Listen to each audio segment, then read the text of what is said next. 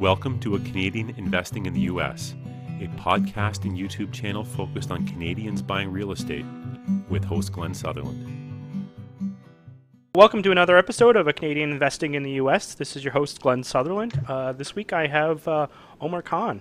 Uh, Omar, can you tell me a little bit more about yourself? Hey, Glenn. So I'm. Uh, thank you first of all for having me on your show. It's a great honor. No problem. I've been in the U.S., Dallas specifically, for about three years now. I moved down from Calgary. Before that, I was in Toronto. I went to school there. I started working for RBC and McKinsey there. Then I moved to the oil patch, did some M&A, you know, investment banking type stuff there, and then I moved down here. So what we, I'm a CFA charter holder. I just did the whole thing, you know. I studied hard. I did all my degrees, like all my other Canadian peers. So before moving here in the oil patch and in Toronto, I did about 3.7 billion dollars of M&A and capital financing transactions. And now what I do is I syndicate large multi-million dollar deals, multi particularly in mobile home parks across the United States. And the bulk of my investors are Canadians because I mean I have gone through the pain of setting up everything, having all my investments move over here. And this is why when I can talk to a lot of Canadians, I really kind of know what's going on, what's their tax problem like, what their lending problems are like, and then we can structure products that are just right for them as opposed to hey just invest in my super awesome deal and i guess you can figure out everything else yourself What are some of the uh, myths that Canadian investors are falling into? well uh, number one is the myth that i mean you know it better than I, the 1031 exchange Yes. right it's I, I don't know i've gone through at least a good four dozen conversations in the past two months where especially you know with uh, to Toronto and Vancouver markets being really hot for real estate, and they're kind of going through a little bit of a dip these days. Yep. So a lot of folks are trying to get out, they, and some of the folks that have gotten out, they've got a lot of money, or rather before they sell, they say, well, why don't I just 1031 exchange it into a bigger property in the U.S. And the simple thing is, guys, you can't. We're Canadians, we can't. So number one, that's out of the picture. And then what you really can't do is, even if you could 1031, you can't just pick up one asset from one country, take it to another country, and then imagine nothing's going to happen in between. So for You know- Canadians, do we have the uh, ability to 1031 from an American to an American property? Uh, yes, you can in America, but the CRA doesn't consider it a 1031. The CRA considers disposition, so you'll still end up paying taxes on it. Yeah. Um, one way I was thinking about it, if you could get around it, would if you moved your assets from being in like a partnership or an LLC and moved them into like a C corp, because then you're like a true American corporation. That might be one way, right? Yeah, well, I'm just First of all. I know I hey that's a good that's a good thought uh, thought process to think about. Uh, you'd have a hard time convincing the CRA is what I'm trying to tell you. Look, Yeah. from the perspective of being in America, Yeah. yeah. From the American perspective, it's American to American. You can do it, no problem, because the IRS doesn't really care that much. But since you are a Canadian resident, as an example, so, and you spend more than half the year in Canada, so you are then considered to be paying, from the CRA's eyes, you're considered to be a Canadian resident who's going to pay taxes in Canada. So regardless of what some foreign um, taxation authority treats you like, you they still consider it a deemed disposition. Okay. So there's a lot of fancy tax structuring that can go on. I'm not a tax CPA, but I can tell you that as an individual, you're going to have a really hard time trying to explain this to the CRA because, first of all, you, you know this better than I do. They don't like to discuss anything, they just like to tell you stuff. because I just went through my first uh, American tax return and, and Canadian tax return, and it, it seemed that the CRA just wanted the one piece of paper that they get from uh, my American accountant, and they, Yeah. they, they sort of you just fill out a Yeah. couple things, and then they just want that thing. So I'm, Mm-hmm. I, you know, in honest honesty, I didn't really look at it, but I, I guess the the 1031 would show up on that form that CRA would see. Yeah, look, um, yes, I think it would show up on that form. And the other deal also is that, contrary to say even 10, 15, 20 years ago, what's happening now increasingly is because there's so much, look, America and Canada share so many things in common, right? We have so many people going back and forth all the time that the CRA and the IRS, especially in the last five, 10 years, have really started sharing a lot of information. You'd actually be very shocked. And say even 20, 25, 30 years ago, Canadians could play this little game of, well, they'd, you know, do a 1031 there, but not really kind of, you know, slip it under the radar over here in Canada. Yeah, that doesn't work anymore because the CRA and IRS share pretty much all the information. And all you really have to unfortunately get done to you is get audited once, and then it's game over. I mean, then they're going to make your life a living hell. What would you say that uh, Canadians would want to know before investing in the United States? Well, first of all, I would suggest what Canadians should know, or rather, right off the top, what Canadians should do is that they should consult with a good cross border CPA.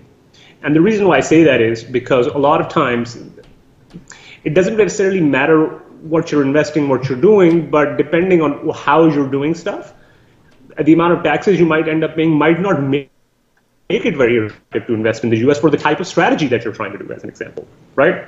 But conversely, if you do, if you set up yourself with a good cross-border CPA, and I think we share the same cross-border CPA, right?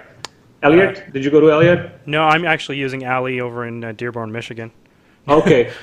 Well, anyways, uh, what happened? What happens there is when you consult with a cross-border CPA, they can give you a good perspective of what your selective options are. So, for instance, for my clients, my clients aren't people who want to invest just in houses because a lot of these are folks who want to invest in, say, large apartment building. And there's a whole number of economic reasons why they want to do that. You get better tax treatments. There's a high, you get better risk diversification, better return management, all of that kind of stuff, right? Because you're investing in bigger, more bluer chip sort of assets, as an example. So your investment is safer. It's managed by professionals, all of that. But the biggest thing Canadians have to realize is that you can't just show up to the US and it doesn't, doesn't start raining dollar bills on you. It's very hard. And there's a lot of properties, for instance, in the US, and there's lots of areas in the US for which we have no comparable example in Canada. So a lot of times, you know, when we talk, listen on podcasts, and somebody says, hey, I bought 10 houses in some XYZ city, right? And I'm 25 and I bought each of these houses for 30 grand or 35 grand, and I just repaired them, and all I had to do was put them back on the market, and somebody bought it for 55 grand. Well, there's a couple of problems there. Number one, I don't think we have an area in Canada that has houses for $30,000. Number one, or rather, I haven't come across an area. Yeah. Have you? It, if you're going to do that in Canada, you're going to be out into um, a small village that's really far out there, like in northern New Brunswick, that used to be a mining town, and the mines are closed, and there's no other business there. yeah. Yeah. yeah, so a lot of and that's a good point. Actually, I didn't think of that. That's a really good point. yeah, so it's, it's not where you want to buy, invest.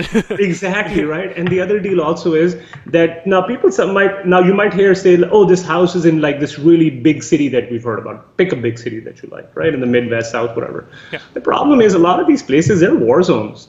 Literally, I mean, I'm literally telling you, we do not have an equivalent in Canada because even walking down the street in these neighborhoods, you will not feel safe in your car. So let alone if you buy houses there, yeah, they look great on paper. They look like, oh, I can make such high cash on cash, such higher ROIs. But there's a difference between something looking really good on an Excel sheet and then you actually collecting all the cash. Yeah. Because there's a big difference. If somebody is paying you $400 a month or $500 a month, well, there's a good chance they're not going to pay you three or four or five months out of the year. And best of luck trying to collect from somebody who doesn't have the cash and has a gun. Yeah. so then you were talking about um, if you're going to go buy in some of these towns, you you're going to need uh, someone who has like a, a market experience and that, that, city's experience. So sort of looking at uh, building our teams, right? Yeah, first of all, you should be building your team, and that starts with again with your cross-border CPA for you to know what options you do have to begin with. But the other deal also is, and uh, you'll observe this as well, is look, we in Canada feel that unless each of us doesn't have like at least a college degree or an advanced college degree with a master's and this we are we cannot opine on a subject as an example because we just feel like we just have to be so trained in something before we can even go on a radio show or a podcast like yours or a TV show and opine on something. It's the exact opposite issue in the U.S. They are they are just so, they, look they are so entrepreneurial U.S that there's lots of guys out there, for instance, who have no business being in real estate. They can't even add two numbers together, but because they can talk slick, they've lived in a city. So when you're an out of state or an out of country investor, you just feel, wow, this guy's really good. He knows what he's talking about. But again, it's that big difference between paper returns on Excel and actual returns. So when you're building your team, you really have to focus in and see well, yeah, what happens outside of this marketing? Because don't be as trusting as you would be in Canada. Yeah, no, I agree. And uh, like you need to vet who you're dealing with. Like uh, you can go to BiggerPockets and oh yeah, read reviews on each person. Like you can read reviews on people and Google them. Like like and you know find out more about them because just because they have Oh, a podcast doesn't mean that they're you know to get a podcast you just have to go sign up for a couple accounts and pay for some hosting and you're you're up right? I know that there's a lot of differences between syndicators be just from uh, interest rate wise like preferred rates uh, there's a difference Mm-hmm. in if they're going to give you depreciation credits. There's there's a lot of from one to the other uh, we almost strictly compare as like novices on based on what they have for, for the interest rate, and there's we're not looking at a lot of the other underwriting that's going into the whole th- Yeah. the deal, right? Yeah, so I can tell you, you've raised adequate points, and all of these are things one should be considering. But also think of it this way. And again, I don't know about your syndication, so I, I don't know the details and particulars there. But the issue you'll also start seeing is that we have a lot of, especially Dallas seems to be like ground zero for this thing, okay?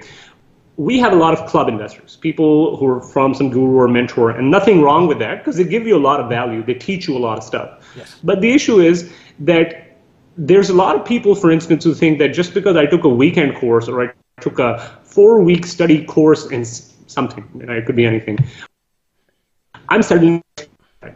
And there's a big difference in you know passively reading something and actually doing it on a day by day basis. For instance, look, the only reason why a lot of my underwriting models are used by some of the leading syndicators, why I'm a financial partner with some of the leading syndicators, even though they have done more deals than I have, the reason for that is that for the first 10 to 12 years of my life, I was working in blue chip of Canadian firms. I was working in the RBC, CIBC, Cenovus Energy, Encana. I was doing all this stuff on a day by day basis. So I had already built out a track record day in and day out of 80, 100 hour weeks for about 10, day, 10, 10 years in a row, right? So I'm not saying that what I'm doing is something special. What I'm trying to say is that me or any other person who has a track record of doing something is just infinitely going to be better than some guy who took two or three weeks course. And that's just the way it is. Because look, I can't do your job. Even I might read something about it, but I really can't do your job, right? Yep. So some of the biggest things that as a Canadian investor we should be looking at is forget about just looking at the returns, guys. People are laser focused on the returns, and I feel that's not entirely the best way of looking at things. What ab- the average investor should be looking at is the risk. Well, for the given level of risk that I had, and the risk is not just financial, you know, the asset doesn't work out. The risk is all of these things that you said. The sponsor doesn't have a good track record, or the sponsor is a newbie, but you know they have their guru saying, "Well, you know, I blessed this person." Well, the problem is the guru isn't. The guru doesn't have any skin in the game. All, they really said person because this guy paid me twenty thousand dollars every six months for my course. That's the extent of what the guru is saying. The guru doesn't have their name on the loan documents. The guru isn't investing their money into this. So, I mean, I can say whatever I like, but that doesn't mean that's reality, right? Yeah. So look look at the risks that way, and then also look look at their professional background. So, for instance, if somebody is really good in finance, as an example, they might not be the best person who can do property management. And conversely, if somebody's really good at property management, they might not be the best person to do your taxes. And that's got nothing against the person, but that's look, it's a very specific skill set. So with regards to underwriting, you know, I know everybody's focused on returns all the time, but there's a lot of factors that go behind that. And to be honest with you, like we said earlier, any number can be shown on Excel. I mean, if you give me the worst asset in the world, I can show you 100% a year return for the next five years. It's just that it's just not going to be reflective of reality. So adequately looking at your returns, then doing all of your due diligence up front, checking, talking, having big, deep discussions with your syndicators, not just about, hey, what's the project like? What are they like? What's their background like? What's their technical competency like? When things go south, do they have multiple scenarios and exit plans mapped out? For instance, when they show you a sensitivity analysis, you know, where different returns and you're sensitized to a variable, what's going on? What actually goes into their underwriting? Because what everybody is assuming right now is that they look at the past three years as an example, which by the years were the exception to the rule. They weren't the rule right? So they look at the past three years, they'll take an average of the past three, four years, and just average it out for the next three, four, five years. Well, the problem with that is that if you're looking at the rear view mirror, you don't know that something's coming and coming head front like that to you, right? Because you all, as an investor, you can only look forward, you can't look backwards, Yeah. right? And the other biggest deal with the interest in all of this is that I personally seen, actually, right on Friday, I was actually talking to one of these guys, I met him. The problem is, so many people are eager to get into the game that literally what they've been told by a lot of their gurus and mentors is that you have to do everything possible to get the deal. The problem with doing everything possible to get the deal is that you'll do everything possible to get the deal. And that's always not the best way forward. So people will end up getting really bad loans. So their back is against the wall. You know, they'll take on assumable loans with like a one year, you know, one year maturity left. There's lots of small little moving parts. Until you don't have a deep discussion on these things, guys, don't invest because no deal is better than a good bad deal.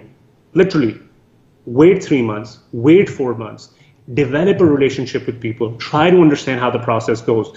Don't be in a hurry to just throw your cash to the first guy who seems nice is vetted by some sort of guru, because for all intents and purposes, lots of these gurus have no business being in this field. I mean, they haven't been around for more than three or four or five years. Let's change uh, gears a little bit. What about we talk about the uh, yeah. difference in uh, landlord laws between, uh, say, Ontario, Quebec, BC, and then we're going to compare them to. I know you you're in you're in Texas, right? So Texas yeah. is, I believe, the most landlord-friendly state in the entire United States. It's always it's on okay. every single top five list that I've ever read.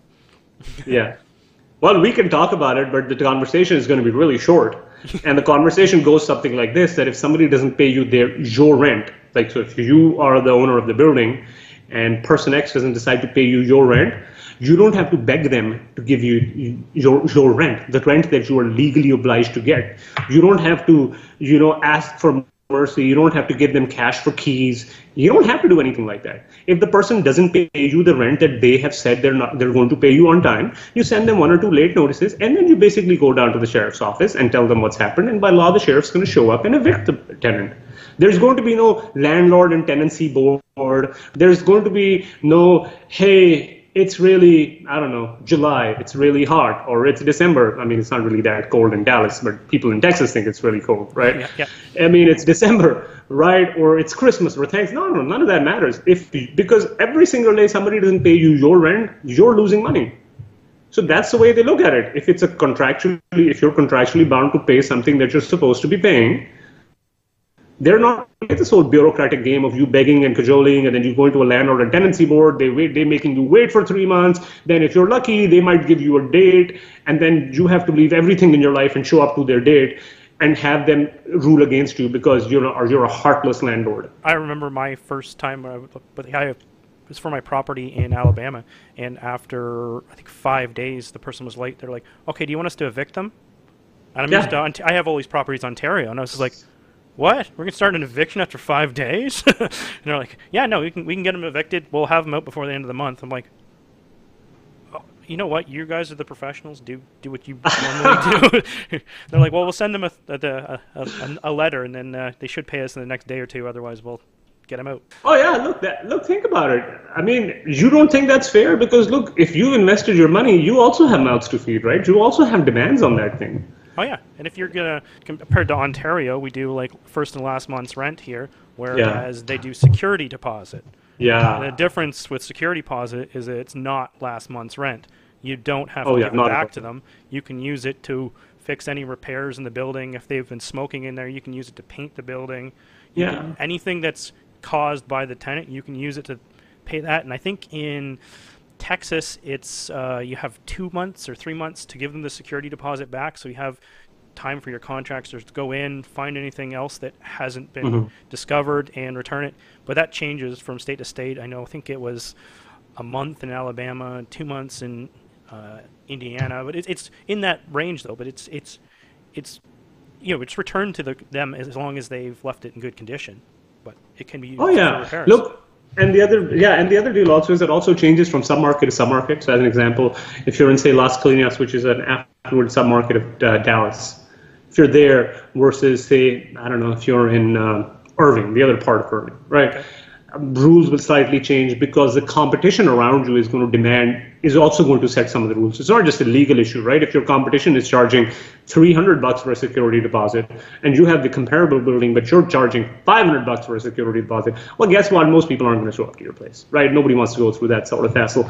But the other deal also is, yeah, there's no this first and last month rent because a lot of these things feed into each other, right? Look, if you don't pay the rent, well, they're going to evict you. So they also have some sort of security. And the other deal also that we've realized over here is that contrary to Canadians, and this took me a little while to figure out also, Americans actually like a lot of their leases to be month to month. Whereas over in Canada, we like to sign like year-long lease or six-month lease, or you know, for security purposes. But they think about it the opposite way. They think about it in the sense that, look, if I don't like this person, I don't want them hanging around. Yep. So it's a different perspective.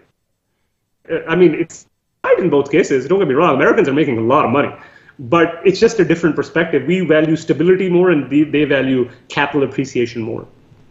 Yep. And um, you, you're saying like charging like three or four or five hundred dollars for last month's rent.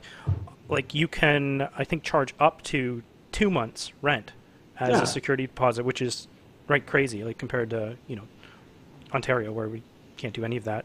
Um, Also, the other thing we sorry sorry to interrupt you. I think the other thing we forgot also is that there is no rent uh, rent limits over here. So if Right, I want to jack up my rent by into, like yeah. two hundred dollars, hey man, it's my property. I'll do whatever I like. Yeah, if the market dictates it, if the tenants are willing to pay it, you just have to give enough notice, whatever is legal for that Oh, state. yeah. And then, uh, yeah, if they don't like it, they can uh, move out. But uh, you just have to be reasonable, just picking, you know, looking at comps, and if the you're find that you've bought a property even that's undervalued, you can bring it up to value. And if you're doing like apartment syndication, then you can uh, the whole it increases the value of your building if you want to do a refinance because it's all based on cap rate. A lot of it, anyway. Well, see, yes, yes, and the other deal also is their perspective is look, if you overcharge for something, people are just going to move out. So the consumer also has a lot of power. It's not just the landlord having power. In fact, I think the consumer has more power because the consumer has more choices. And once you own a building, you're kind of stuck with that building for a little while. The consumer can just up and leave and move to the building across the street. Totally agree. If someone wanted to get a hold of you, what would be the best way to do so? Well, they can email me at Omar, O-M-A-R, at boardwalkwealth.com. So that's B-O-A-R-D, walkwealth.com. You can also text me at 214-727-8643. And our, and our website is boardwalkwealth, one word, dot com. And we specialize in dealing with international and Canadian folks. So email us whenever you like. Perfect. Thanks for coming on the show. That was great. Thank you, Glenn. It's an honor.